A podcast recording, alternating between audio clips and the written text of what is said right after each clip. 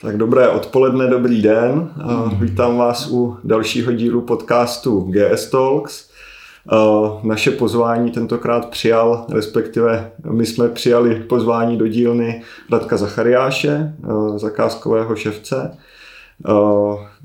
Navážeme tím, dá se říci, na už naše existující díly z minula, kdy jsme točili, točili s Erikem Martinem Lavártem v jeho dílně. Čistě na úvod, aby jsme rozproudili naši kreativní představivost, tak jsme si připravili několik jednoslovných nebo krátkých, krátkých otázek, na které bych vás poprosil pokud možno stručnou odpověď, ale není to vůbec povinnost. Oxfordky nebo derby? Právě, že já nejsem příznivcem úplně tady těch eh, krátkých otázek ani krátkých odpovědí a nedává mi úplně smysl nějaká jednoslovná odpověď, protože já vždycky v takovémhle případě, když mi někdo dává nějaké možnosti, tak já mám spíš takovou snahu si najít ještě nějakou další jinou možnost. Jo. Takže já bych na to z toho otázku odpověděl třeba Chelsea, jo. nebo něco takového. Jo. Prostě úplně jako jinak. Jo. Vždycky bych hledal úplně nějakou tu jinou možnost. Jo. Takže pokud bychom se chtěli opravdu dobrat eh, nějaké otázky, třeba aby to někomu pomohlo, když se rozhoduje, jako jaký se má pořídit boty, jestli Eh, jaký střih je lepší, jestli Oxford nebo Derby nebo takhle, což by jako mohlo být takový vodítko, že jak se na to dívá ten Švéd, jako jak on to vidí, co je tedy jako lepšího a takhle. Tak eh, já to vidím spíš, že určitě není lepší ani jeden tady z těch střihů a všechny mají, všechny střihy, i tyhle dva, i všechny ostatní, mají vždycky nějaký svůj důvod a nějaké svoje využití, nějaké svoje výhody a svoje nevýhody. Takže vždycky je dobrý si eh, uvědomit, na co to chci, k čemu to budu používat a podle toho si to vyberu a podle toho se rozhodnu, co je zrovna jako ta volba. Tím jste, tím jste no. trošku už odpověděl i na další otázku, která je podobně takhle arbitrální. No. Kožená nebo gumová podrážka. To je opět, úplně, opět v závislosti jo, na situaci. Jo, to je, to je úplně stejný. Ale tady třeba jako bych vás chytil na téhle eh, otázce v tom, že vy se ptáte, jaká podrážka. Jo? A my jako ševci víme, že je rozdíl mezi podrážkou a podešví třeba. Jo. A podešev, jako to je vlastně celý ten celek, který je ze spoda na té botě, tak ten samozřejmě může být kožený i gumový, to je jedno, ale kdyby jsme se bavili o té podrážce, tak já jako opravář, když jsem začínal, tak byly i případy, že se třeba dělaly podrážky kožený, že si někdo nechal opravit tu prochozenou podešev, koženou, že tam měl tu díru, si nechal opravit od opraváře tak, že on mu tam dal podrážku, to znamená jenom, že tam nalepil vlastně tu přední část té kůže, jako tu kůži, že tam nahradil vlastně jenom takhle.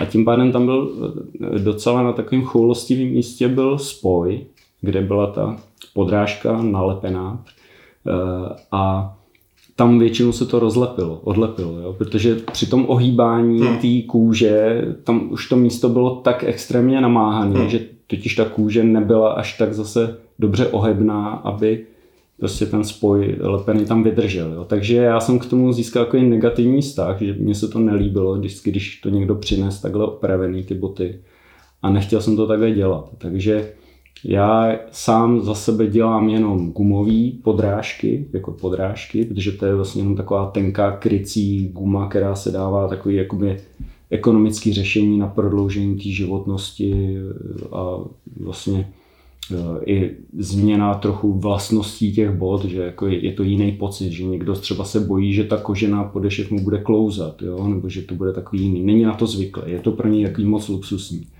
tak si nechá dát tu gumovou krycí podrážku na to takovou tenkou a tam mu trošku jako změní ten pocit, že, hmm. že je si takový jako jistější třeba. Takže vlastně, no. kdybych se zeptal jinak podrážet nebo nepodrážet, tak v tom nejste úplně puritán, že byste Nejsem, za, za žádnou cenu ne, nikdy ne, nepodrazil. Ne, ne, ne, je to, je to podle typu toho zákazníka nebo podle jeho přání. No tak. Takže děláme tady ty varianty, ale koženou podrážku to bych nedělal. Jasně, no, jasně. Jo.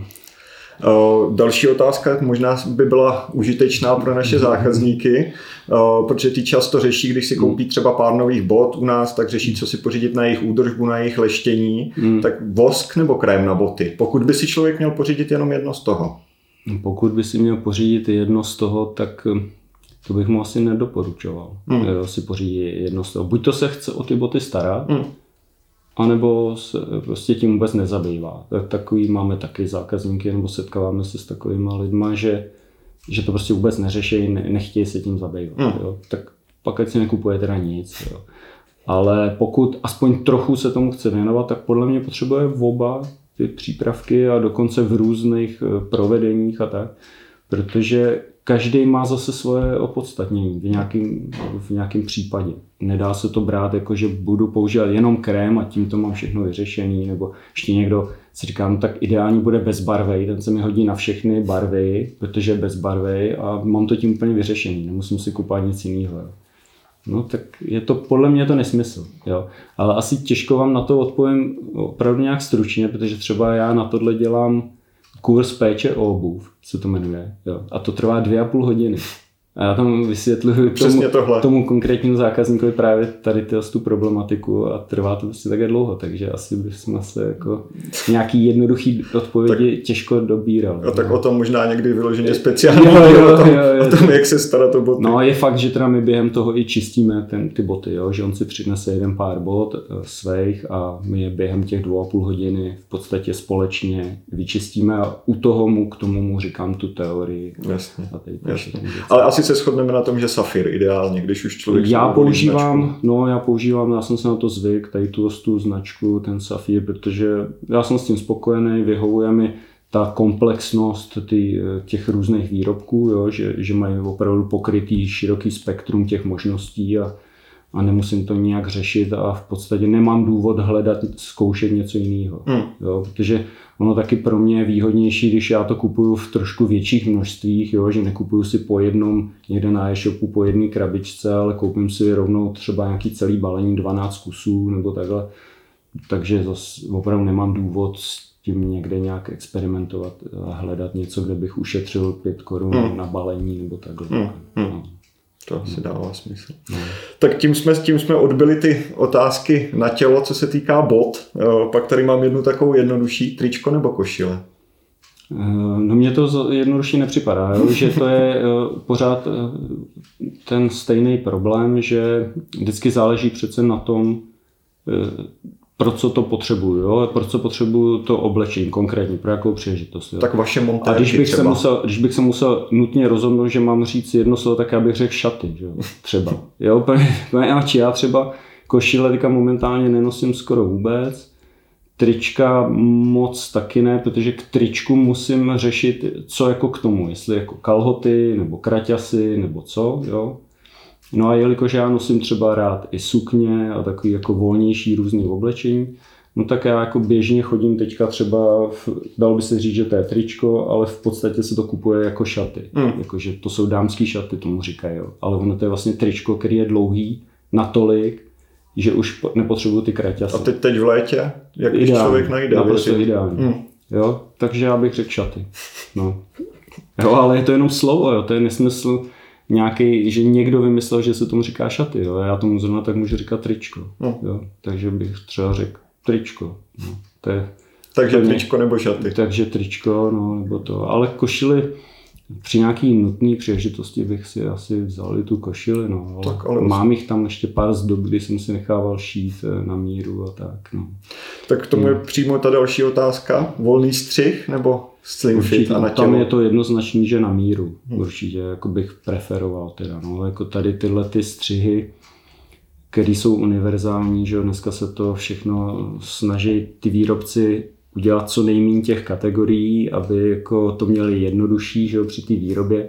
Takže ten takzvaný volný styl, jak je to jakože volný, no tak to je perfektně vymyšlený od výrobců, že jo, protože když vás přesvědčím, že je ideální na sobě nosit pytel, který má jenom díru, kterou prostrčíte hlavu a ruce, a že to je fakt teďka jako moderní a úplně skvělý, no, tak pro mě jako výrobce je to ideální. Že? Hmm. Protože můžu to chrlit prostě a všichni se do toho vejdou, všichni se v tom můžou chodit.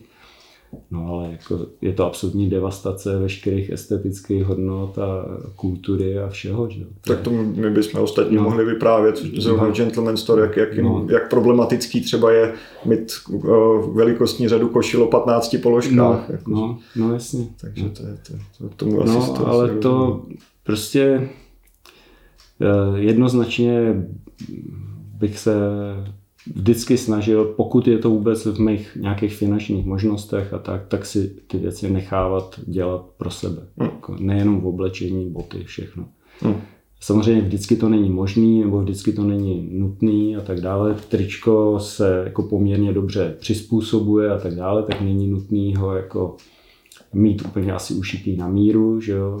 jo ale zase záleží, v jaký situaci to chci nosit a jak, co si chci dopřát a tak. No. Takže spíš bych teda jako tady z té otázky asi upřednostnil ten úzký uh, styl, uh-huh. jo, ten, ten na tělo, uh-huh. jakoby, než ten volný pytel. To, to mi připadá úplně extrémní. Yes. No. A tak motýlek nebo kravata? No, tady, tady bych řekl třeba šátek, jo, spíš, jo, že Prostě zkoušel jsem oboje, motýlky ty kravaty kdysi, když jsem ještě chodil v těch oblecích a tak, ale nějakou zálibu jsem v tom nenašel, hmm. nějak se mi to moc nelíbilo a vždycky jsem obdivoval takový ty, eh, ten umělecký styl, třeba kodet a tak, jak, jak uměli nosit ten šátek, jo. že to mi připadalo, že to má takovou noblesu, jako takový to je, něco. Ale musí se to umět. To jsem, no samozřejmě, proto hmm. říkám třeba kodet, hmm. ten to hmm. uměl perfektně, že jo, tak takovýhle styl bych jako já bych si představoval, kdybych jako byl ten typ na ty obleky, že takhle, že bych jako chodil spíš v tomhle stylu. No. Ale já jsem se v tom nikdy nějak moc necítil v těch oblecích, takže v tomhle nejsem úplně eh, asi ten správný, kdo by mohl radit lidem, co jako si z toho mají vybrat. No. Hmm. No. Pak bych tam měl jednu takovou vyloženě stravovací, dietní otázku. Rum nebo whisky? No. Uh to je spíš takový, mož, možná to jsou nějaký dva tábory eh, fajnšmekrů, nebo tak, který se, jako, který se takhle rozdělují, ale já to takhle vůbec eh, nejsem schopný vnímat. Protože já s tím nemám nějaký moc bohatý zkušenosti. Já hmm. nejsem nějaký gurmán přes alkohol. Je teda fakt, že jsem se párkrát v životě dostal v ně, při nějaké příležitosti, že jsem byl třeba pozvaný do nějaký takové lepší společnosti, nějaký gentlemanský, kde se kouřily doutníky a podávaly se tam nějaký tady ty nápoje, tak jsem se jako k něčemu lepšímu dostal, že jsem měl příležitost to ochutnat. Ale to zase můžu říct, že když je to už určitá finanční kategorie, že je to něco jako hodně jako dobrýho a drahýho, tak je to všechno dobré. Jo, ať je to viska nebo rum. Jo. Tak to je, tak, Takže, tak to je ale, ale že to už jsou takové cenové kategorie, že já třeba běžně si to nekupuju. Hmm. Jo. Takže asi to, to bych jako k tomu řekl. No. Jakože umím si představit, že ty i rumy, i ty whisky budou jako vynikající, když budou jako vysoce kvalitní. No, takže asi ať rum nebo whisky, hlavně ať je to co nejkvalitnější. A to je hezká poučka. No, to je hezká poučka no, do života obecně. No, no. Apple nebo Samsung? No já už leta letoucí používám Apple, jo.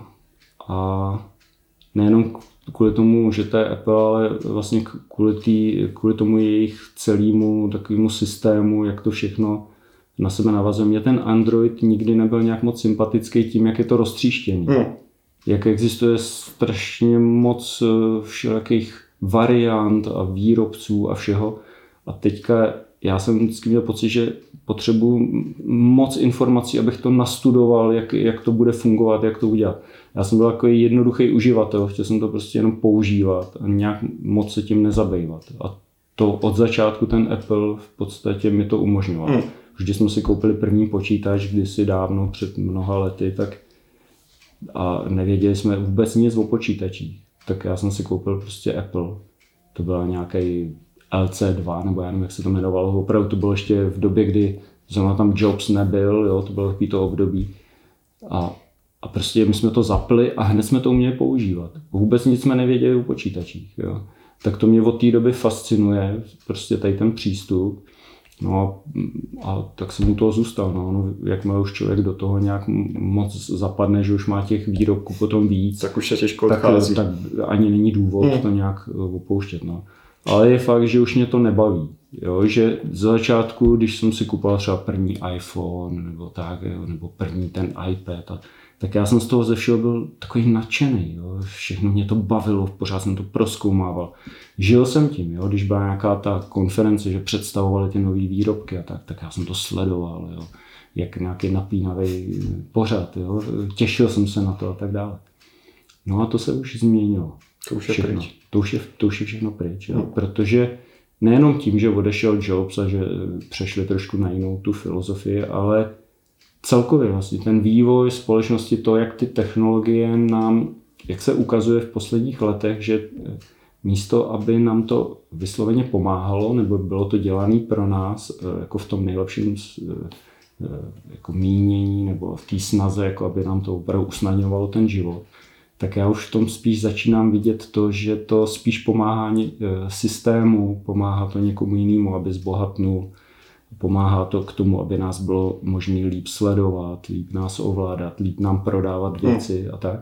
A to už jako není jako pro mě. To už je jako pro spoustu jako jiných subjektů, který to využívají jako prostředek nějak. A oni jenom udělali to, že já jsem na tom závislý, že já to teda mám, že to, a to je pro ně jako výhoda, oni to vidí jako výhodu a teď, to, teď jim to umožňuje, že mají prostě ke mně nějaký jako kanál. Jo. A dokonce to jde do také extrému, že se uvažovalo přece, že nám pošlou sms a to sms nám něco nařídí, nebo mm. něco takového. Mm. No a to jsem říkal, no tak to už je ale vrchol. Mm. Jakože tady je nějaká věc, kterou já jsem měl rád, kterou jsem chtěl prostě používat, protože jsem chtěl a teď najednou ji jako budu muset jako používat. Budu ji jako muset mít, jo, budu prostě něco povinný.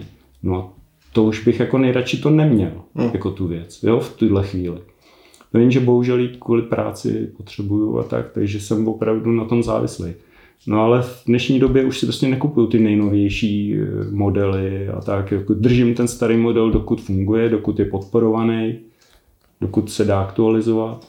A pak teprve jdu do nového, že už prostě mě nemají tam, kde mě měli před lety, kde jsem se těšil na ten nový a už jsem ho hned měl. A tak. Hmm. Hmm. Takže asi takový to má vývoj. No. A je to, je to prostě asi přirozený vývoj, že nic asi nemůže věčně být pořád takový jako hezký, no. Je to bohužel takový svět. Hmm. Tak tolik asi k Apple, no. A Samsung určitě nikdy. Nikdy. Konečně jsme no. z vás dostali no, kategorickou, kategorickou odpověď na něco. No, no, no. Ale, ale ani mě nezajímají takový ty nové snahy, jo, jakože já to tak okrajově sleduju, ale nějaký jakože nějaká firma vyhlásí, teď uděláme revoluci v mobilních hmm. telefonech a uděláme prostě nějaký nový telefon, který bude prostě úplně jiný a nevím co. Já už jim to prostě nebaštím. Je to, to prostě to, ta věc už má jako svoji nějaký, nějakou funkci, už je nějakým způsobem vymyšlená, udělaná a takhle jako funguje. A mně by to takhle stačilo. Já už bych nepotřeboval ani každý rok hmm. nový přidávat další a další funkce a další a další vylepšení. A tak, to jsou všechno už takový nesmysly. Hmm. Já když jsem si ten telefon kupoval, tak mi říkali, že to je ten nejlepší telefon na světě jo, a takhle. A, a druhý rok už to není ten nejlepší. Hmm. Jo? Já nevím. No. To jsme prostě. zrovna řešili po cestě sem. No. no. Že už, už ty velké firmy asi jsou poměrně v zajetí toho každý rok vychrlit produkci nějakou, splnit nějaký plán a, mm. a to mm. nadšení v tom už asi úplně není. No, no a takový ten kalkul, jo, jak, je, jak, jak začalo být už markantní, ono to asi bylo vždycky, ale pak to začalo být hrozně markantní, že oni představili nějaký novinky, třeba je ten Apple, jo. Teď máme tyhle ty nové telefony a tohle. Teďka člověk si to všechno nastudoval, jaký to teda má ty výhody, jaký to má ty funkce a všechno. A oni pak udělali jako příští rok v podstatě to samý a jenom to jako, že vylepšili o něco. A ono bylo úplně evidentní, že oni to vylepšení už mohli udělat ten hmm. rok předtím. Ale že oni ho jako neudělali, aby mohli nejdřív pr- rok prodávat tamto a pak teprve až za rok jako hmm. udělají tu jakože lepší variantu. Jo?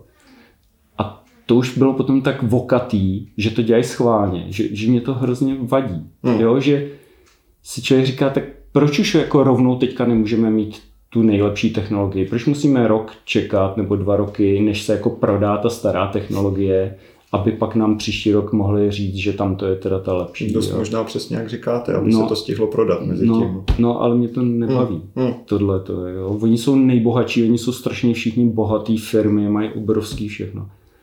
Ale jako k čemu to je, jako je dobrý, když já jako člověk, jako ten spotřebitel nejsem teda spokojený, Hmm. nejsem šťastný. Jo, už mě nedělají šťastným, jo, ty jejich věci. Nedělají mi tu radost, jakoby.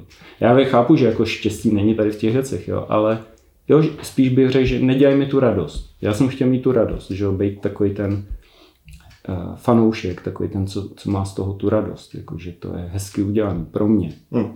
No tak to už nemám prostě. Tak když už jsme probrali technologie, Hmm. tak my jsme se mohli vrátit trošku do tradičnějších sfér Hmm. ke kultuře. Eh, Kdybyste si musel vybrat, tak kino nebo divadlo radši? No. Uh, kdybych si musel jako tady z těch dvou asi vybrat, tak asi nějaký dobrý divadlo bych asi upřednostnil, než ten film, že ten film si můžu kouknout kdykoliv, ale to divadlo je přece jenom takový trošku unikátnější věc, že předvádějí to ty živí lidi, že jo, je to takový jako bezprostřednější zážitek, ale je fakt, že v poslední době spíš, v posledních několika letech spíš dávám přednost třeba workshopům, jo, před tou zábavou, jako, že tohle oboje, to film i to divadlo, je takové, já to beru, že to je taková jako zábava. Takový, prostě, Člověk se takový, posadí a no, bavte mě. No, no, no. Ale já nějak mám pocit, že toho času zase tak moc nemám Mm. v životě, jo? že ten čas takový jako utíká.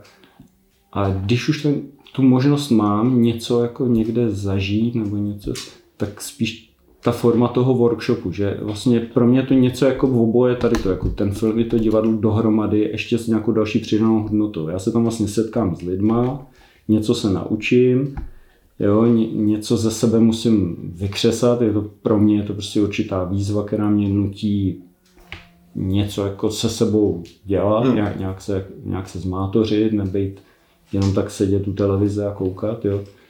Taková jako vyžaduje to určitou aktivitu ode mě. Tak mně to připadá takový lepší. Hmm. No. Hmm. Takže, ale není to asi ta kultura, jako, že, jak by se řeklo, ale když kdo ví, no, tak já se učím hrát na hudební nástroj, jako by se dalo říct, jo. Což je jako kultura, ne? Tak já nevím. no. Je to jako, určitě mě to jako nějakým způsobem poznáší. Je to taková jako asi jako funkce té kultury je nějak, nějak nás jakoby povznášet, ne? nějak nás vzdělávat. Já nevím, jak by se to správně definovalo, ale já to vidím i tady v toho tom, no, že se zabývám nějakou činností, která není úplně potřebná nebo nutná a je taková jak, jako, jak bych to řekl, no, taková taková luxusní, no, možná. Je to takový luxus. Tak který- je to ostatně No. luxus moc se věnovat No. něčemu, No, no. něčemu tak, co nepřináší ani peníze, ani, Mm. ani Mm. jídlo na stůl. Hm. No. Možná jsme to už taky trochu zapomněli. Právě, no. Já tady s tím se setkávám, že jak děláme boty v podstatě v luxusní kategorii, Hmm. Tak se celou dobu, co to dělám, setkávám právě tady s tím pojmem, že jo, toho luxusu. A vidím, jak to lidi vnímají, některý lidi třeba negativně, že jako luxus to je něco špatného, jo, to prostě by nemělo být. Všichni by měli mít všechno stejný, jo, ideálně a tak dále. Ale a nebo že luxus to je přece zbytečný, teď máme důležitější věci, musíme podpořit tam někoho a tadyhle si vybrat na sbírku a tadyhle postavit dálnici a nevím co, to je všechno důležitější než nějaký luxus. Jo. To já pořád jako cítím, že tohle je jako všechno nějaký špatný. Hmm. Protože jak se tím zabývám, ne, tak já tomu věřím. Já to žiju vlastně. Takže já vždycky hledám na to ty protiargumenty, něco, jak bych to zdůvodnil, proč je to vlastně potřeba, ten luxus. Protože pro mě je potřeba. Já Hmm. si bez luxusu v podstatě svůj život neumím představit. Ale to je luxus jako v mém, eh, v mojí úrovni. Jo? Že jako nemusí být přece luxus to, že si koupím něco za milion nebo něco. Ale pro mě může být luxus, že si něco koupím za 10 tisíc nebo za 100 tisíc. Jo? Nebo, jo, vždycky je to v nějakých jako hranicích těch možností toho člověka. No a takže pro mě je třeba luxus, když si můžu dopřát jít třeba na ten workshop nebo hmm. zabývat se takovou činností, jako že učit se na nějaký takovýhle nástroj, jako je didgeridoo, který v podstatě zajímá tak strašně málo lidí, že je to skoro nepochopitelný, že se tím vůbec někdo zabývá. Jo? Takže je to vlastně takový jako luxus v podstatě hmm. pro mě. Jo? Hmm. Nebo to, že nějakým způsobem se zabývám oblečením nebo péčí o svoje tělo nebo takým zase luxus. Je to pro mě luxus. Jo? Hmm.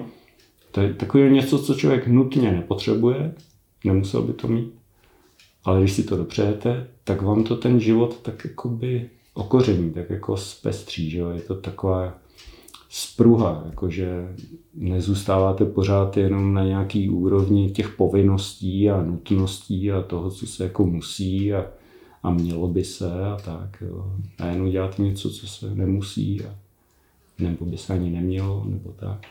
Je to jako dobrý. Možná třeba už u naší generace tohle tolik neplatí, ale třeba my narážíme často na to, že máme vlastně i holičství v rámci Gentleman mm. Store nebo pod značkou Gentleman mm. Store a často se nám stává, že přicházejí tam zákazníci 50-60 let, pro který je tohle, co vy teď popisujete, úplně jako nový koncept. Že si v podstatě vůbec nebyli zvyklí se o sebe nějakým způsobem starat, dopřát si hmm. něco navíc pro svoje tělo nebo pro svůj hmm. zevnějšek, protože jim to prostě přišlo zbytečný vždycky. A pak to jednou zkusí a zjistí, že to je vlastně hrozně příjemná věc, hmm. si to, tuhle možnost mít a moc hmm. to někdy udělat. Vidíte, to já jsem si vlastně vůbec neuvědomil, že my se tady bavíme eh, a je mezi náma velký eh, věkový rozdíl, že jsme hodně jiná generace, že já jsem právě tady, mě je 55 let, takže jsem vlastně v takové té kategorii tady těch lidí, o kterých jste mluvil. A my možná to právě máme hodně z toho mládí nebo hmm. z toho dětství, že jsme byli vychovávaní v úplně jiných podmínkách, kde právě jako komunisti třeba pro ně luxus to bylo něco hodně hmm. špatného, jo, to se jako ne, nepropagovalo. Takže to bylo to dětství, no a pak eh, po té takzvané revoluci, že jo, jako sametový takzvaný, tak eh, po té změně, tak taky jako, že byly jiný starosti. Jo? Muselo se začít podnikat a nevím, tady ty věci dělat a nějaký luxus, no to jsou mafiáni, to jsou tam ty nějaký bosové a tak dále, ty, co si dopřávají, jo. Hmm. A koukalo se na ně jako skrz prsty, když někdo si vyšel tadyhle v botech z krokodýla nebo něco, tak hned každý, jo, mafián, prostě takhle. Hmm. A už se k tomu dávala taková ta jako negativní emoce, jo, že prostě když si tohle někdo dovoluje, tak ten určitě krade, nebo určitě jako přišel nějakým nekalým způsobem k tomu majetku, když si může dovolovat hmm. i, jako takovéhle věci. No a to v těch lidech je hrozně zakořeněné. Jo. Takže se každý bál si něco jako dovolit, aby náhodou si o něm někdo hmm. nemyslel, že on taky jako jo, něco, takže radši budu chodit jako všichni, jo, prostě. No a, pak ty lidi zjistí, že jim ten život nějak uběhne, jo, že oni si nějak ne, neužili ty peníze. Oni si taky vydělali ty peníze, ale jak se báli si něco dopřát, jo, tak si to v podstatě neužili. Jo. A třeba při tom zajít si k holiči, takovýhle mu, kde se o vás perfektně postarají, kde je to takový ten zážitek. Že? Ale já eh, právě, že nejsem úplně eh, jenom limitovaný tím, že bych si zašel do pánského eh, kadeří, jako holičství, tak já jsem třeba zažil i zážitky, když jsem si šel do dámských salonů, jako když jsem si šel třeba nechat udělat nechty, hmm. jo, do, vysloveně mezi ty ženský jsem tam normálně zašel a, a zjistíte, jaký všechny možnosti existují péče vlastně o člověka, jo, který si ty lidi nedopřejou jenom proto, že jsou limitovaný nějak svojí myslí vlastní, že ta jim to jako řekne, no to přece, tak to už je moc. Hmm. Jako jít si, jít si jako na manikúru, nebo prostě na pedikúru, jo, nebo na masáž, jo, nebo na kosmetiku. Ježišmarja, to, to, to, ne, na kosmetiku, no neblázni. Jo, prostě no. si to tak jako sami sobě vlastně zakážou. Přitom, kdyby to zkusili, by zjistili, jaký to je fantastický zážitek, nechat si od sebe pečovat někoho a právě mít tu možnost to zaplatit, tak je to vlastně ten skvělý luxus, taková ta možnost, jak si dopřát, hmm. jak, jak si něco užít, jo, ten život. Jo.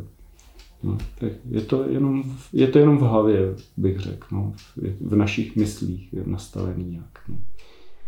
Tak když už jsme u toho tématu luxusu, no. tak jakým způsobem, nebo pociťujete vy nějakým způsobem vůbec to, co se teďka děje okolo nás, to, to zdražování, ta celková nejistota z toho, jaká bude budoucnost, no, přece jenom zakázku, za, šití bod na míru, je to opravdu poměrně luxusní segment, je to něco takového, co si člověk sice rád dopřeje, pokud může, ale zároveň si to asi dovede i odpustit, pokud zrovna nepotřebuje jedny parádní boty. Cítíte to už třeba na poptávce, nebo cítíte to na tom, že takový ty stálí zákazníci, kteří chodili, takže nechodí, nebo takovým nějakým způsobem?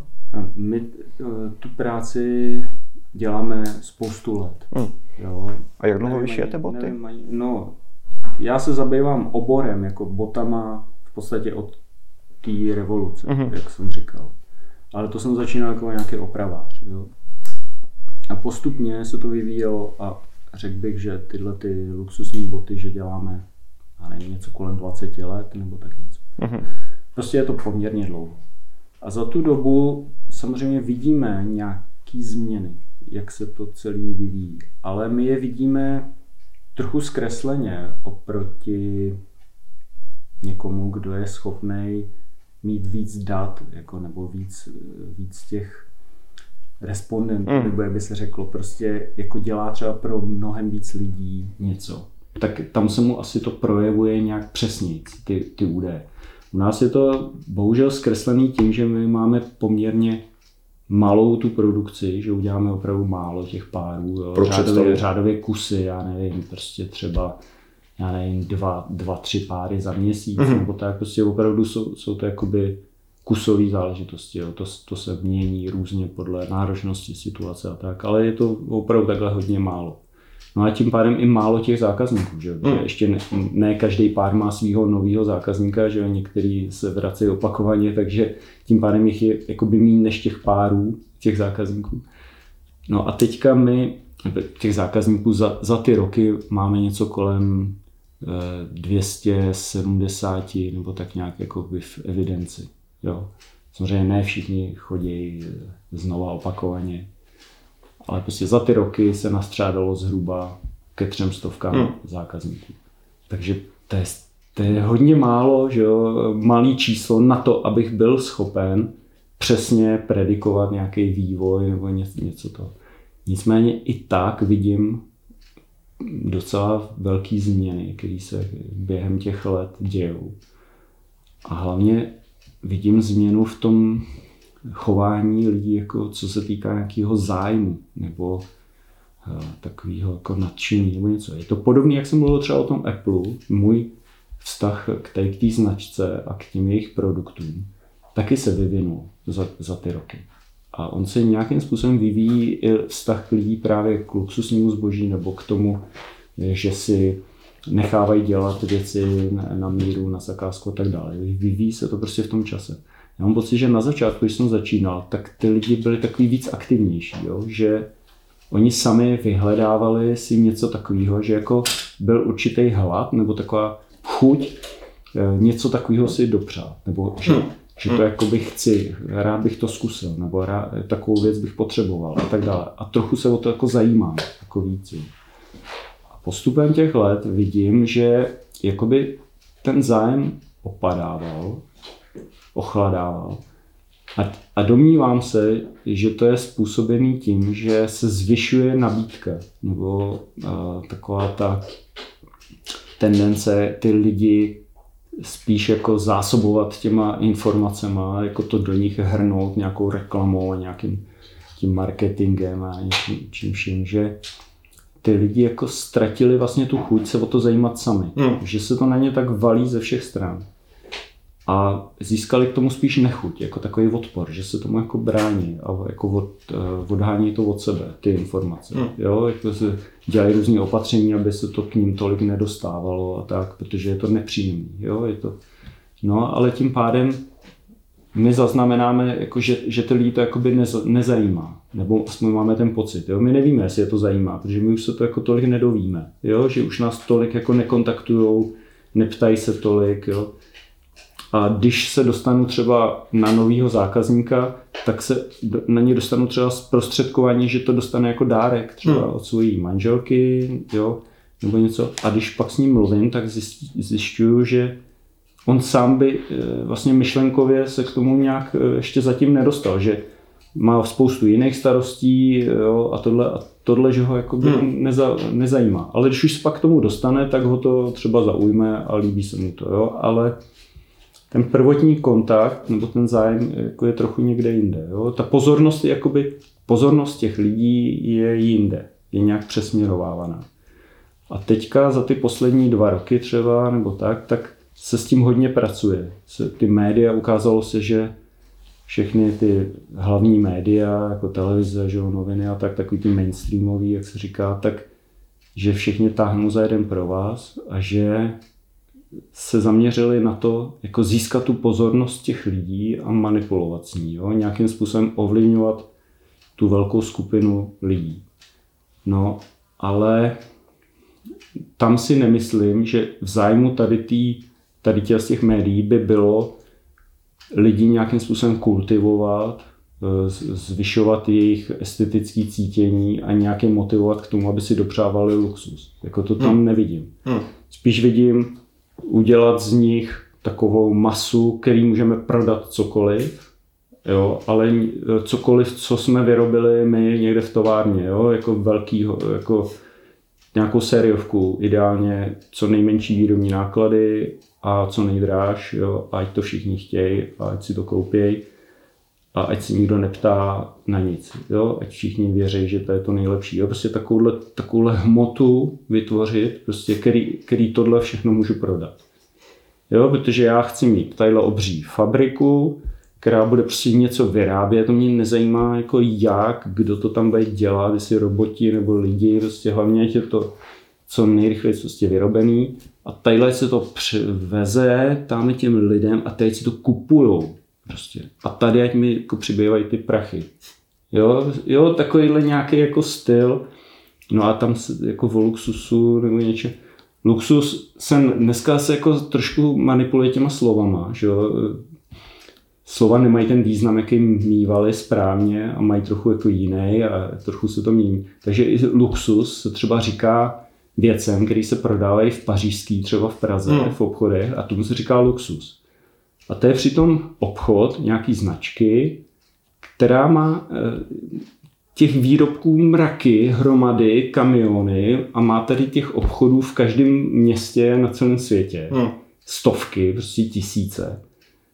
Takže toho zboží jsou tuny, mraky, prostě obří hromady. Ale tam ve dveřích stojí Černoch, otvírá dveře, prodavačka prostě se tváří jako, že prostě je někde jako v luxusním obchodě. A, a všechno se dělá jako, že to je něco hrozně skvělého, úžasného, luxusního. Hmm. Prostě se úplně jako zblbili lidi, jo, řeklo se jim, tohle je luxus, jo, vážení, to si kupujte. Takže to je jenom, jenom další část tam eh, z té hromady těch obřích hromad výrobků, akorát téhle části se říká luxus, tam tý se říká něco jiného, jo. Hmm. ale je to všechno jedna verbež, jako bych řekl. Jo. Je to prostě hromadný zboží, obrovská jako hromada neskutečných věcí. A myslíte, no. myslíte, že třeba ku příkladu vaši zákazníci skutečně hledají ten jako pravý luxus nebo hledají skutečně něco, co je co je, nebo co je, co je vlastně hmm. vede k tomu za vámi přijít, takhle jako obecně. Je to, hmm. je to to pohodlí, nebo je to ten zážitek, který oni u vás, u vás dostávají ta péče, nebo je to spíš, hmm. spíš takhle vlastně na, na té symbolické rovině i kdy, hmm. kdy ten člověk ví, že skutečně vy, vy vyrobíte desítky párů bot ročně a že dostane naprostý originál, který si prostě na té pařížský nekoupí? To je, to je právě těžko říct. Jo. Hmm. To, to bude asi úplně všechno tohle, co jste říkal. Protože každý z těch lidí, když jsou trochu sdílnější a, a nějakým způsobem se bavíme trochu víc o, o tady těch motivacích a věcech, že s každým se ani tak bavit nedá. Tak když máte jak malý počet to je teda těch lidí, ještě jako ani ne s každým se takhle dá bavit, tak s kolika lidma já jsem takhle mluvil a kolik lidí a, a každý z těch lidí v podstatě měl trochu jiný ty, hmm. ty motivace. Hmm. To není, není to jednoznačná skupina, která by je, jako všichni měli tu stejnou motivaci. To vůbec. Prostě. že ty důvody jsou nejrůznější. No.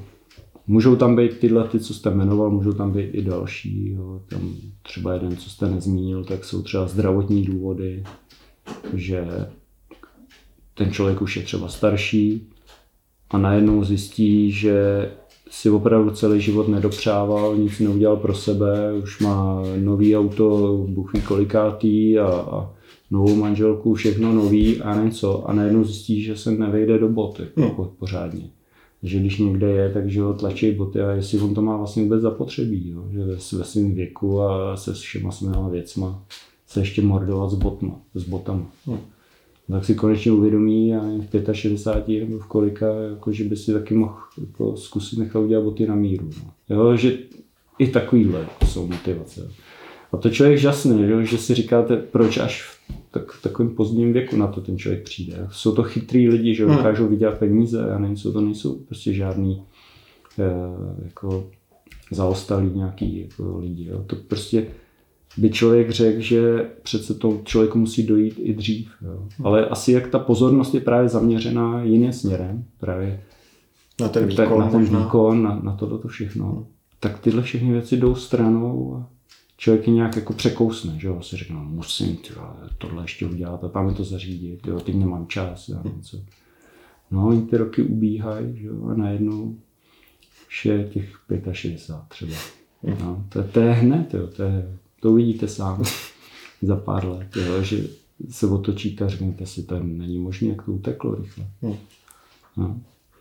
Hmm. A když jsme, když jsme vlastně teda u těch motivací, chápu, že to takhle asi úplně zobecnit nejde, ale přece jenom já často, nebo mnohokrát už jsem slyšel, eh, že my jako středoevropané máme nějakým způsobem specifický tvar chodidla, proč, což je důvod, proč nám třeba španělský boty některý tolik nesedějí, hmm. jako, jako třeba sedí těm Španělům. Je to mýtus, nebo, nebo byste řekl, že skutečně to takhle je, že máme třeba větší chodidla a, a proto, nám ne, proto nám v kategorii těch společenských bot, takže nám nesedí konfekce tolik? No, já, já to beru jako, že se to vždycky říkalo a asi lidi, co s tím mají nějaké větší zkušenosti, že větší vzorky těch, toho výzkumu a že tak to vždycky říkali, že třeba Italové, jak mají úzký hmm. nohy a, a, a Němci zase jiný a tak, tak já, já tomu věřím, že, že to tak je. No. Ale nedokážu to sám posoudit, že já mám opravdu tak malý vzorek obyvatelstva, že z tohoto jako vydedukovat opravdu nemůžu, že tam mám všechny možné eh, tvary a velikosti a všechno. Ale něco na tom možná bude, no, že každý ten národ má nějaký svoje specifika. Je to, je to možný. No. Ono to není jenom asi v těch botech, ale celkově jsou nějak utvářený ty lidi tím prostředím, v kterém žijou i ten jazyk asi nějakým způsobem na to má vliv, jak ty lidi přemýšlejí a tak, protože v, to, v každém tom jazyce se asi nějakým jiným způsobem přemýšlí.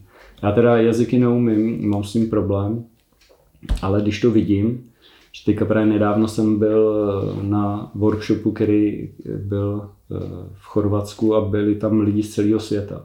Mluvilo se tam anglicky a byli tam opravdu, tam bylo 20 lidí a skoro každý byl z nějaký jiný země. Jo? Bylo to takový prostě hmm. taková všeho chuť. A, a tam člověk opravdu, když to vidí takhle bezprostředně, ty lidi, jak se liší, jak jsou opravdu každý jako jiný.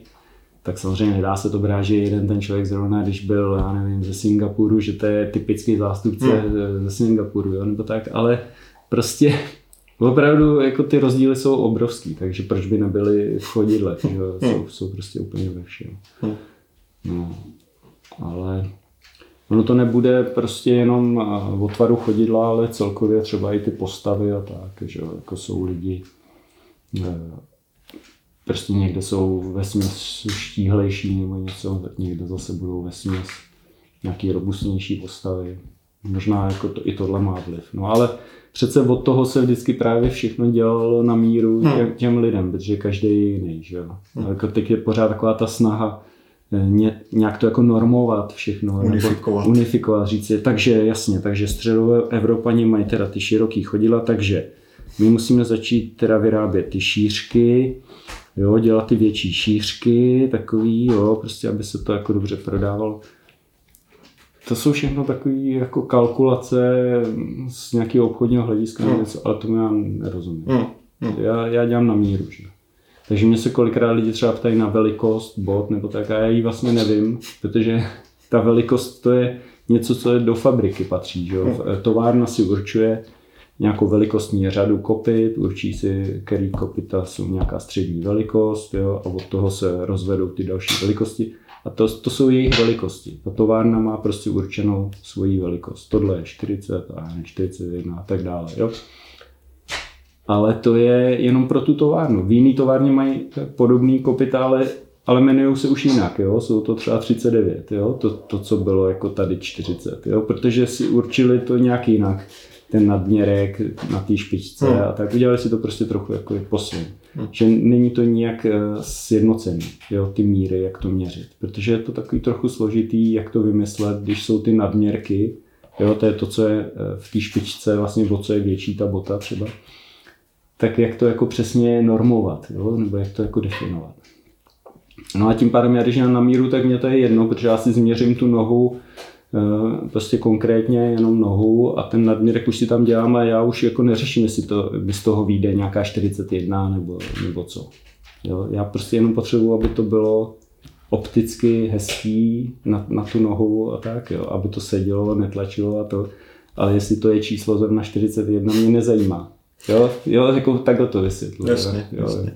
Takže mě nezajímá ani, jako, jestli to je evropská šířka, nebo jestli to je G, já nevím, nebo F, nebo co to je mi úplně jedno, hmm. jo, protože já tam mám prostě nějaké svoje rozměry změření a, a to je, tím je to daný. Jo. No tak kdybychom se podívali obecně na ten proces výroby bot, představme si třeba situaci, kdy já tady si s vámi domluvím schůzku nebo projdu hmm. těmi, těmihle dveřmi a teďka mám nějakou konkrétní představu, dejme tomu, mm. vím, že, vím, že chci, vím, že chci třeba ty derby již zmiňované, mm. jak, to bude, jak to bude probíhat, co se bude dít? Mm. No tak to byste byl na takový, řekl bych, eh, jako sympatický zákazník, jo, že byste už měl nějakou svoji představu. A to tak, ani takovouhle lidi nemývají, když za vámi přijdou. Úplně jako ne, i takový nemusí být. Nechci tím říct, že by to byly zrovna teda nesympatický tím, že nemají představu, to jsem řekl možná jako zbytečně takovou kategorii, jako že sympatický, nesympatický, ale byl byste prostě takový jakoby poučený zákazník, hmm Což je pro nás vítaná situace, nebo vítanější, protože už to máme trošku jednodušší. Už, už víme, že vy o tom něco víte, už nějakým způsobem jste informovaný, máte nějakou svoji představu, už jste se třeba s podobnýma botama aspoň setkal, něco jste nosil, sice třeba tovární výroby, ale už prostě něco o tom víte. Tak to je taková lepší výchozí situace. Pak jsou situace, kdy ten člověk neví vůbec nic a to je trochu horší. Takže ve vašem případě bychom měli jednodušší trošku tu komunikaci, že, že snadně bychom se domluvili, byl by to taky trochu rychlejší časové jednání, že nemusel bych říkat tolik těch informací, všechno vám tak polopaticky vysvětlovat jako někomu jinému. Takže tím by taková ta úvodní debata probíhala asi jako rychle, a možná bychom se dostali třeba na jiný eh, témata, na který se zase s někým jiným, kterým musím vysvětlovat, jaký je rozdíl mezi Derbou a Oxfordem, se potom nedostaneme k něčemu zajímavějšímu. Hmm. No a pak samozřejmě během té eh, první schůzky úplně nejdůležitější je, že právě změřím vaše nohy, že? nebo změřím nohy toho zákazníka. To je něco, na co se musím soustředit, trvá to nějakou dobu a já potřebuji získat co nejvíce informací o tom tvaru, o, o, nějakých zvláštnostech nebo prostě problémech a prostě co nejvíc informací. No a ten zákazník nasává taky, protože já se snažím aspoň na tu první schůzku dostat ty lidi sem do dílny, pokud je to možný je to vždycky lepší, než když děláme ty schůzky někde v kanceláři hmm. nebo prostě někde v hotelu nebo tak. Protože tady on právě nasává takhle tu atmosféru a trochu získává k tomu lepší vztah.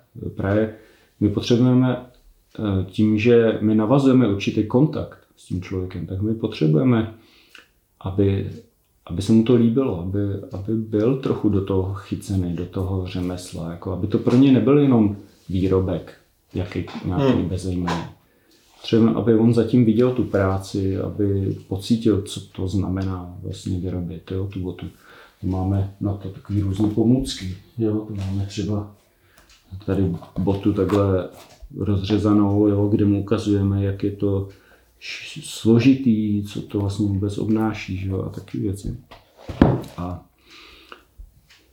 tohle všechno, když ho absolvuje, tak většinou odjíždí ten člověk a je nabitý dojmama a všechno. No ale pak, pak trochu samozřejmě to opadne, protože ono to trvá třeba dva měsíce zhruba, může trvat, než se znova setkáme, protože my mezi tím musíme vyrobit model toho tvaru nohy, to, to děláme my, to je takový je to jenom jeden kus, jo, to tady takhle vysí nahoře. Mm-hmm. A to je v podstatě taková socha toho tvaru, kdy my už si tam vytvarováváme tvar špičky a velikost, že, ty míry a všechno. A děláme to tak, že tmelíme tmelem, eh, takový dřevěný polotovar a různě to brousíme, tmelíme a tak, až se dopracujeme do nějakého optimálního tvaru, který nám vyhovuje a to pošleme do kopitárny. Mm-hmm. Tam necháme si vyrobit kopita, to už je ten pár vlastně těch, eh, těch modelů, těch, těch forem, vlastně, na, na kterých se dělají ty boty.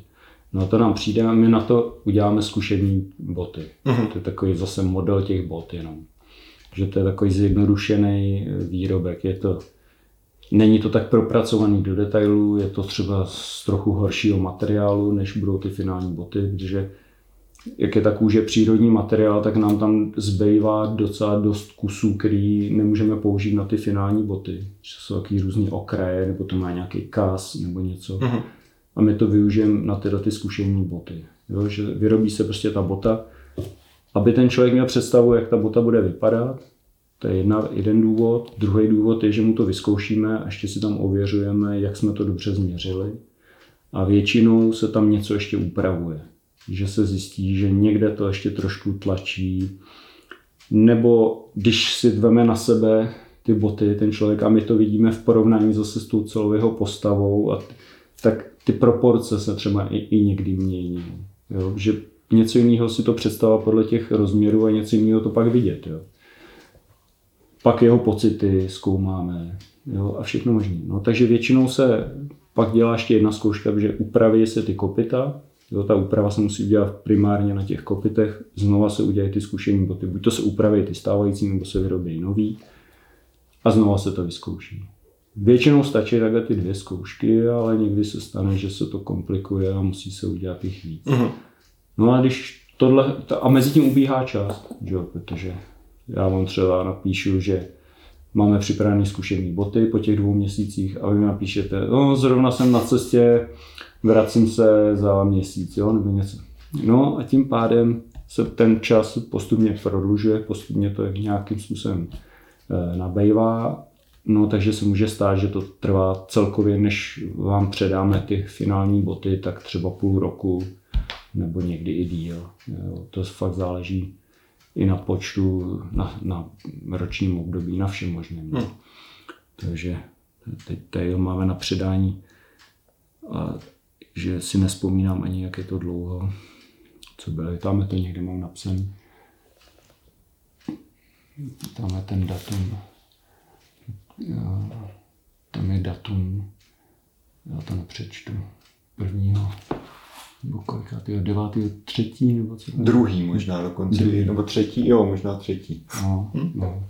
Takže mám to tak nějak to. A to bylo, to šlo dobře, to bylo jako potřeba jedna ta zkouška, myslím, nebo dvě. Takhle, jak to říkám, no, ty, hm. dvě, ty dvě. Takže asi takhle, no, to probíhá. Hm. No. A ty, ty, některé ty schůzky se dělají i jako, že jezdím za těma zákazníkama, jo, že nemusí všichni pořád cestovat. Ale docela se mi jezdí rádi, protože nevím, jak se jelo vám teda, ale tady je výhoda, že prostě najednou nemusíte být ve stresu, pohodička. na vás ten klid. No, zaparkujete si v klidu, děláte si prostě takový volný, eh, klidný čas. Jo. Hmm. A mi nejhorší jenom dostat se z té Prahy, vě, věc z Prahy. No. Jinak po té dálnici je to pohoda. Ale že, co jsem takhle zase slyšel odezvu, tak uh, oni to mají radši, některý ty zákazníci, že oni jako vyjedou z toho svého světa a můžou si udělat ten čas. Když to, když jsme měli nějakou dobu dílnu v Praze, že jsme to taky zkoušeli, byli jsme tam asi čtyři roky, tak eh, já jsem si myslel, že to bude lepší pro ty lidi, že to budou mít blíž a tak. Ale oni se právě nedokázali utrhnout z toho svého světa. Že pro ně to bylo jako, že no já jsem teďka v kanceláři to, no a teďka bych měl jet tamhle, no, no to je sice, já nevím, čtvrt hodiny, jo, nebo půl hodiny, no, ale já mám jednání, jo, takhle za hodinu a to, když to sem, když jedou, tak už si prostě musí udělat třeba hmm. dvě hodiny čas, už, už si to musí jako zabudovat nějak do toho diáře, žádný, že mám za půl hodiny jednání, jo, prostě budu mít jednání až prostě za tři hodiny třeba, nebo něco, jo, musím si tam prostě udělat větší to časový okno. No a to je sice nepříjemný, jako by, zdánlivě, ale pak najednou, když už tady je, tak zjistí, že je to vlastně příjemný, protože si tady posedí, dá si kafe, pokecáme. Hmm. Takže vlastně pohoda. Hmm. Takže nakonec je rád, že jsem jel. Třeba. Jo, tak jsou takový případy. No. Hmm. No, tak lidi jsou různý a Tyhle máme radši, tady ty případy. No. Asi z pochopitelných no, no, důvodů no, by no. se dalo říct. No. Já jsem si, když jsem si dělal přípravu na tenhle rozhovor, tak jsem mm. si vyhledával nějaké vaše starší rozhovory mm. a dočetl jsem se tam mimo jiné, že rád pracujete s krokodýlí kůží.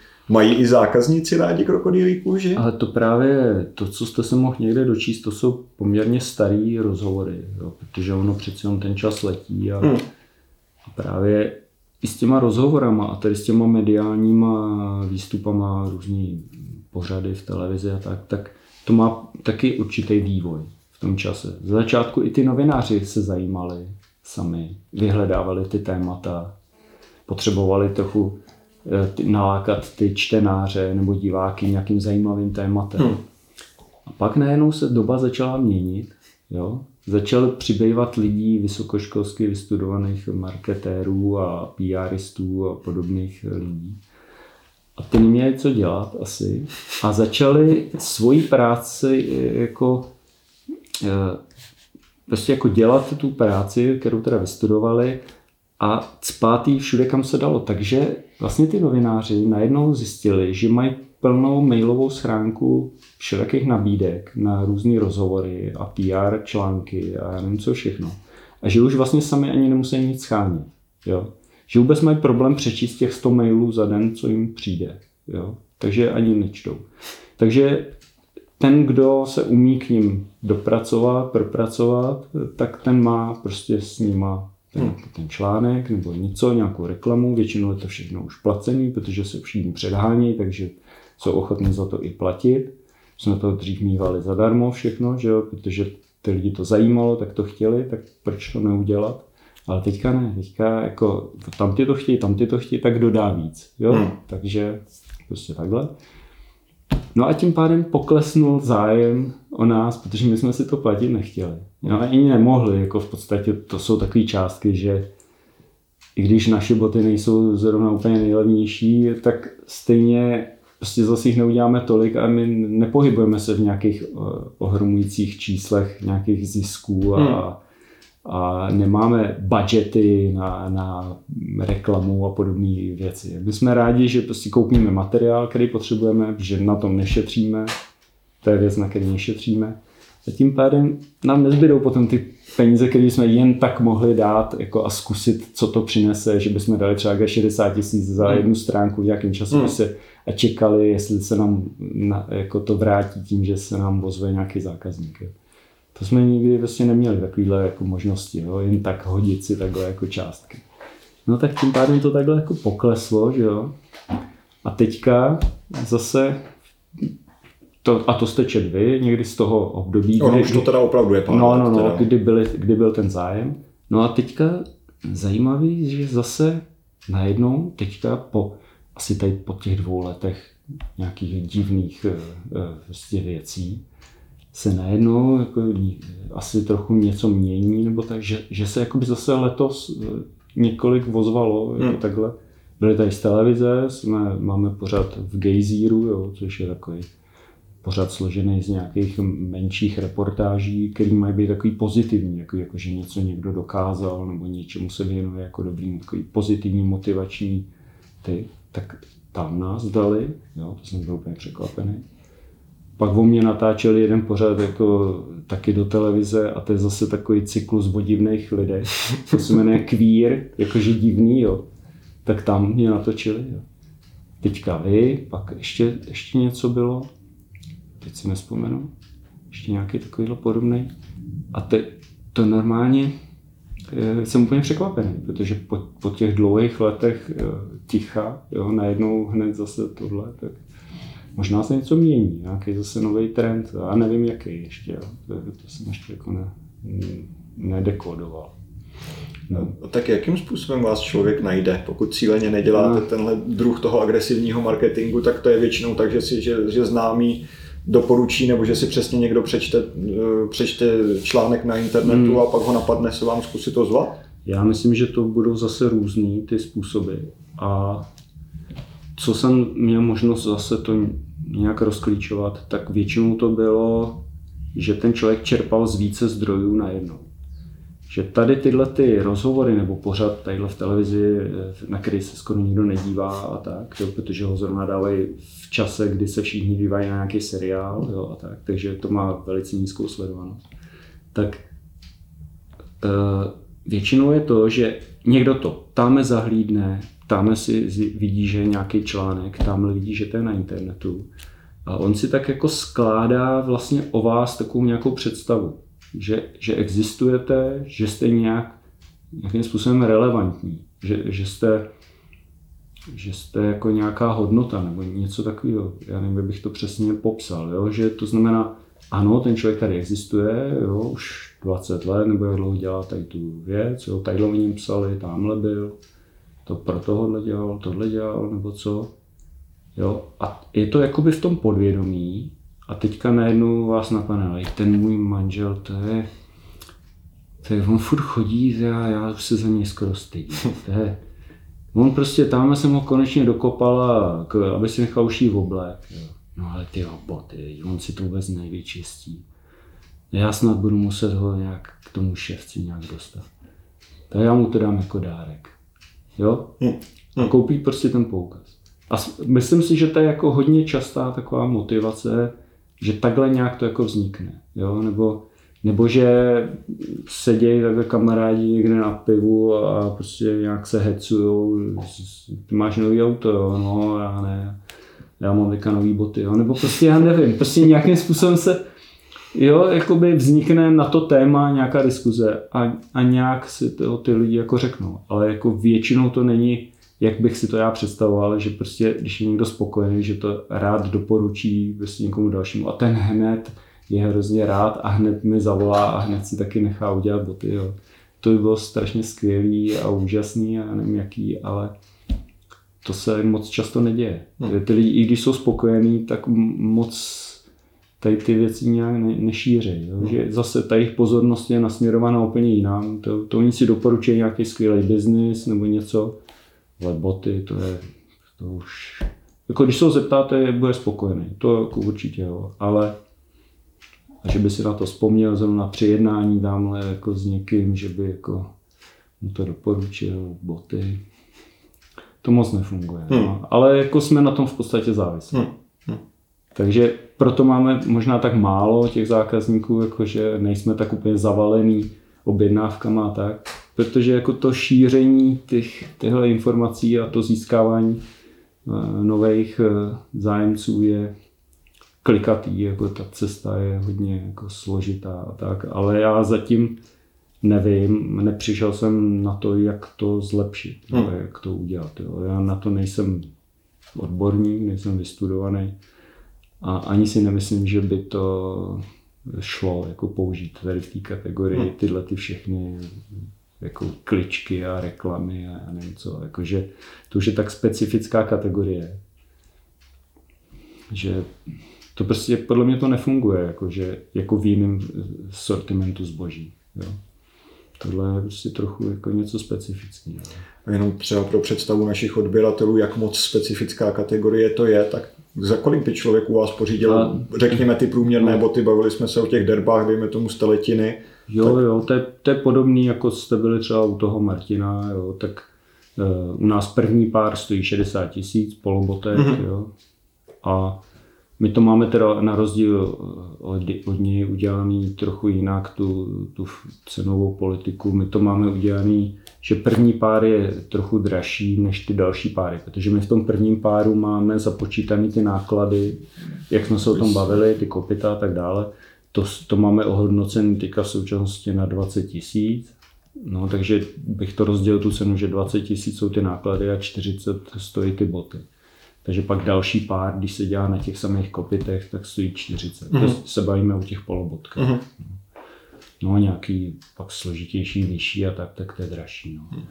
No a, a ty krokodýly a takovýhle, tak to už jsou taky ty speciality, které jsou jako zase dražší. Ale ty, s těma krokodýlama to právě bylo to období, kdy byli ty lidi, kteří se nebáli si to dopřát a nevadilo jim, že na ně jiní lidi koukají. Hmm a řík, myslí si o nich něco.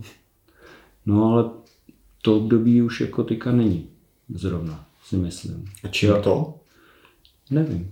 Člověk by si naopak myslel, že tohle se spíš bude zlepšovat. Jako, tak nevím, možná se to někde zlepšuje, ale já nevím. No, jako ty lidi ke mně moc nedorazili. Hmm. Takový, který by, kterým by to nevadilo, nebo který by jako s tím neměli problém.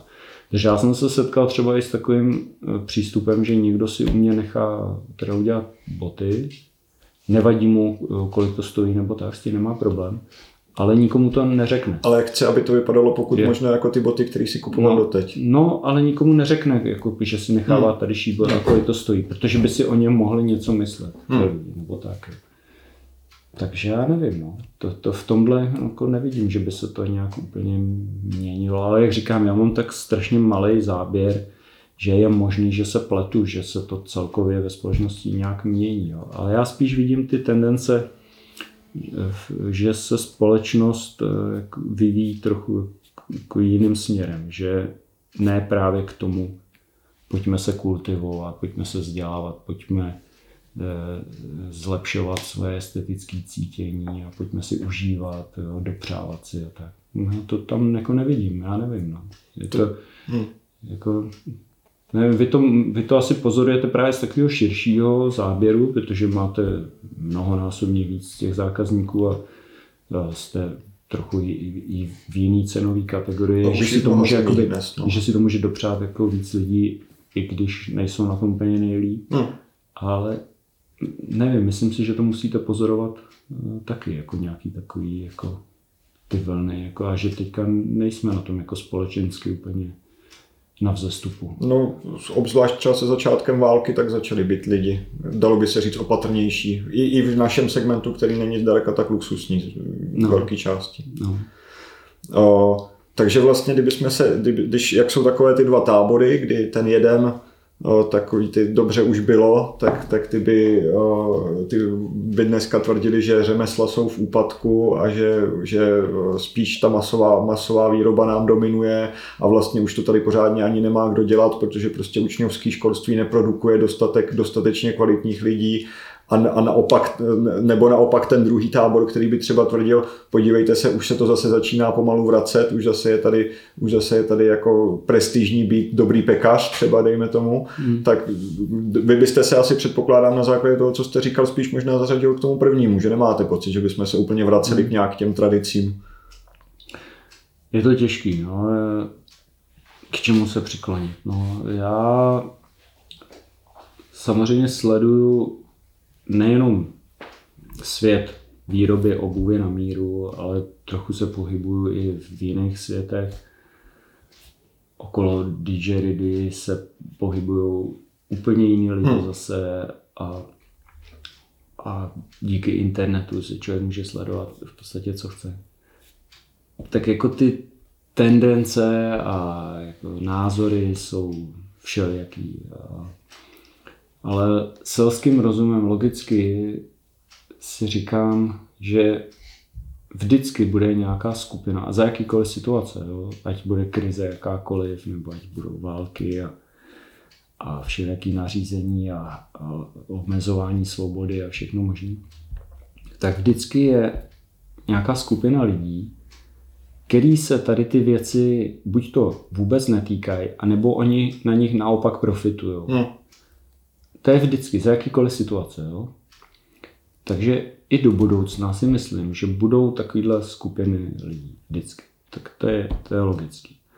A teďka záleží, co ty ale lidi takovýhleho typu jako chtějí, že jo? nebo co, co budou jako chtít. No a já si myslím, že takovýhle lidi, eh, ať budou jakýkoliv, ať budou mít jakoukoliv úroveň jakoby myšlenkou, nebo ať budou na jakýkoliv úrovni nějakého vnímání estetického nebo kulturního, nebo kdo ví jakýho, tak si myslím, že aspoň určitá část z nich ocení vždycky to, že bude někdo schopný něco udělat pro ně. Hmm.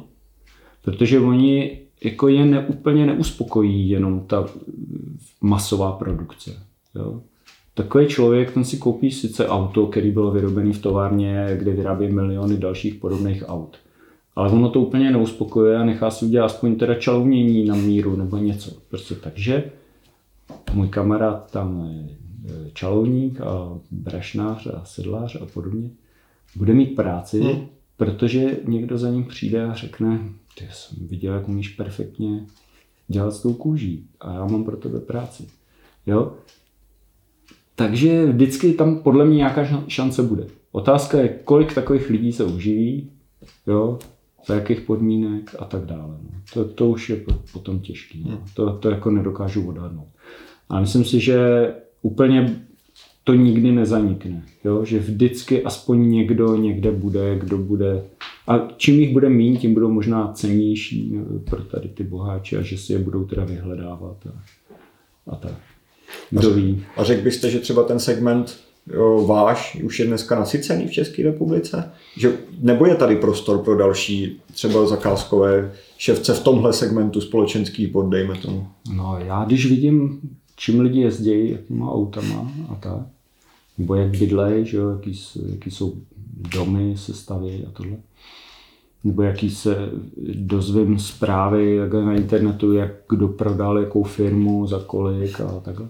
Tak já mám pocit, že movitých lidí je tady hodně. Hmm. Na to, kolik máme my, nebo Martin, nebo podobní lidi, zákazníků tak bych řekl, že ten prostor je úplně obrovský. Jo. Ale tam je právě ten, ta potíž asi, že ne každý movitý, bohatý eh, člověk má zrovna zájem e, prostě upínat svoji pozornost tímhle hmm. směrem. Hmm. Možná k tomu dozraje časem, možná nikdy, jo, kdo ví. Ale teoreticky tam prostor je. Hmm. a praxe je ale něco jiného. To, je, to je prostě složitý.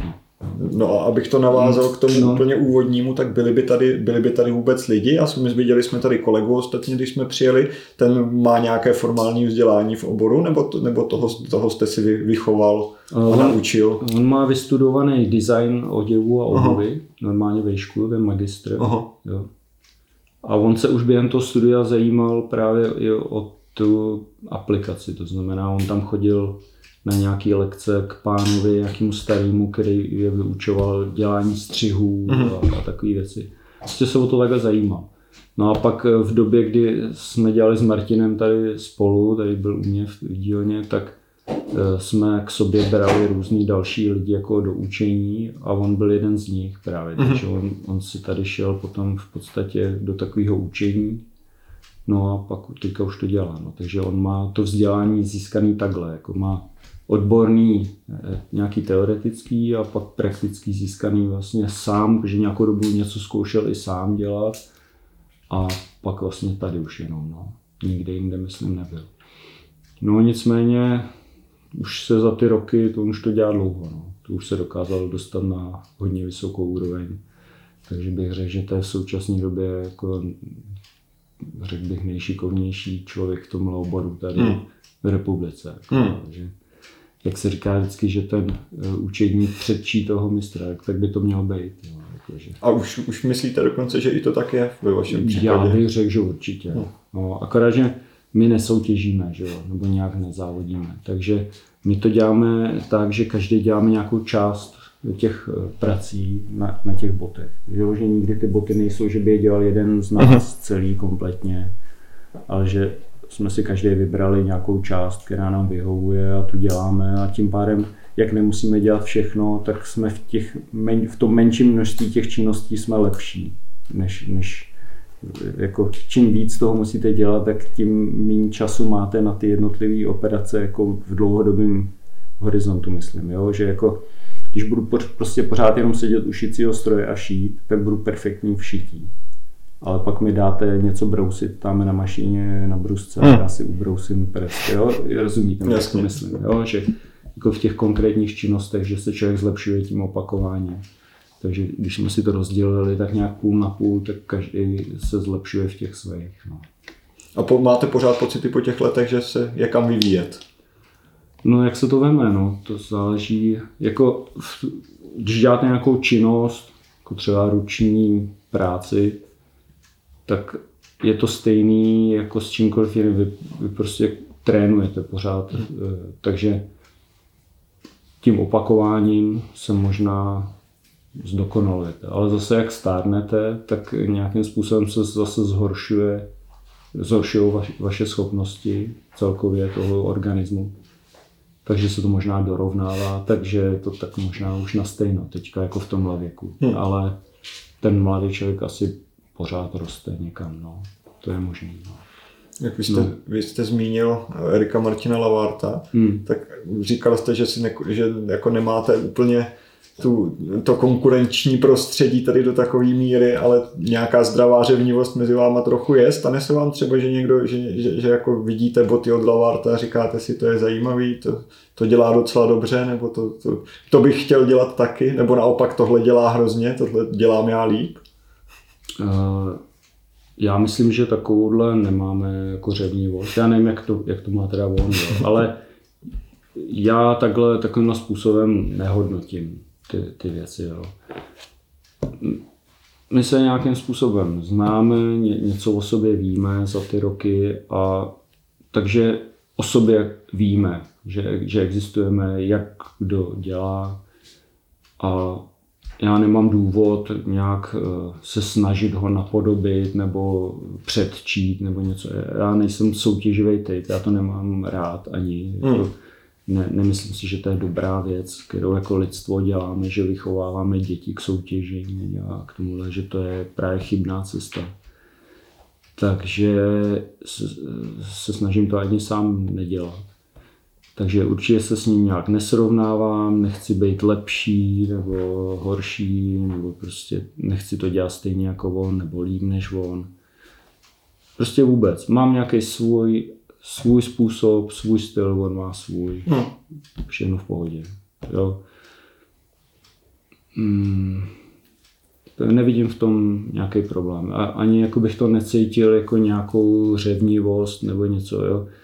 Spíš mě to mrzí, když to někdo takhle bere, jo, že, že si myslí, že tenhle jako se nějak vytahuje, nebo že tenhle je takový a takový to jsou všechno takové jako zbytečné úvahy nebo zbytečné právě hodnocení něčeho, o čem nic nevím. Hmm. No, tak když něco nevím, tak se mám prostě zeptat a je to. Jo, jestli si někdo něco myslí, tak ať se zeptá. Ať se jako přijde zeptat, jak to je a jak mu to rád řeknu, že jo, nebo jo, že prostě já tam nevidím žádný jako zákulisní nějaký jako eh, boje nebo něco, jo, přetahování zákazníků nebo prostě něco takového, jakoby nebo že Ježíš má teď už je tady jako tolik ševců a to se už neužijeme, měli bychom s tím něco dělat, jo. Někoho jako odstranit, nebo, nebo o něm říct, že, že je jako nešikovný, jo, že takhle ne, jo, tak. To se, to se samozřejmě snaží tady některý lidi se prosadit nějakým takovým jako nekalým způsobem, bych řekl, jo, že třeba se hodně rozšířilo to vytahovat se, že něco je jako ručně dělaný nebo ručně šitý a takové ty všechny věci. Jo. A používat to v tom marketingu a takhle. A my to pocitujeme, jako určitě i Martin a, a tady ty lidi, co to jako děláme, tak to pocitujeme trochu negativně, jo, tady ty snahy některých lidí hmm. se takhle jako vytáhnout, vyvyšovat a tak.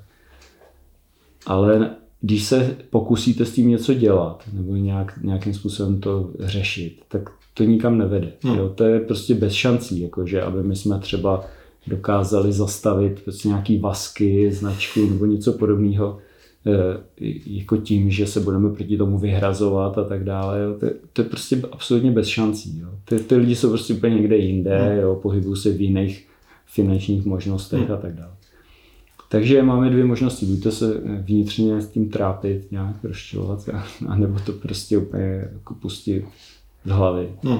a nedávat tomu prostě tu pozornost. Jo. To, to je celý. No. A když mám tu možnost eh, někoho vzdělat nebo ně, někomu vysvětlit nějaké věci, tak mu to rád vysvětlím, pokud to zajímá, ale když to nikoho nezajímá, no tak co já jako s tím můžu dělat. No. Hmm. Jo, ať si ty lidi jako žijou, jak uznají. Hmm. Takže postupně asi jak stárnu, tak už jsem takový méně konfliktní a méně eh, se chci rozčilovat na něčím, co nemůžu prostě sám nějak ovlivnit. Hodně mě ty poslední dva roky mě teda jako pomohly tady s tím zapracovat, jo, protože za začátku to bylo pro mě hrozně těžký hm, se s tím nějak srovnat, jo, že to, to bylo úplně jako něco strašného. Ale pak jsem si to nějak zpracoval a teď myslím si, že už jsem trochu víc v klidu. No. no.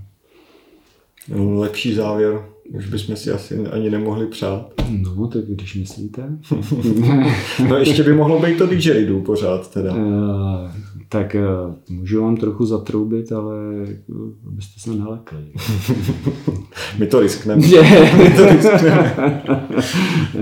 tak jo. No. Tak každopádně moc děkuji za váš čas. No, nemáte zač, děkuji, že jste se na mě nějaký vzpomněli.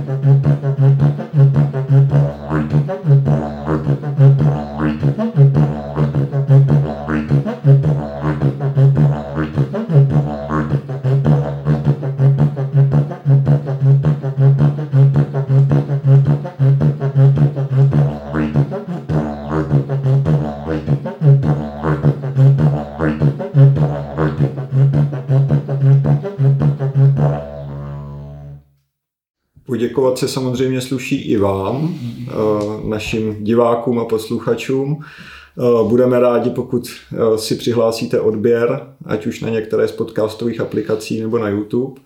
A těšíme se zase někdy na viděnou a naslyšenou.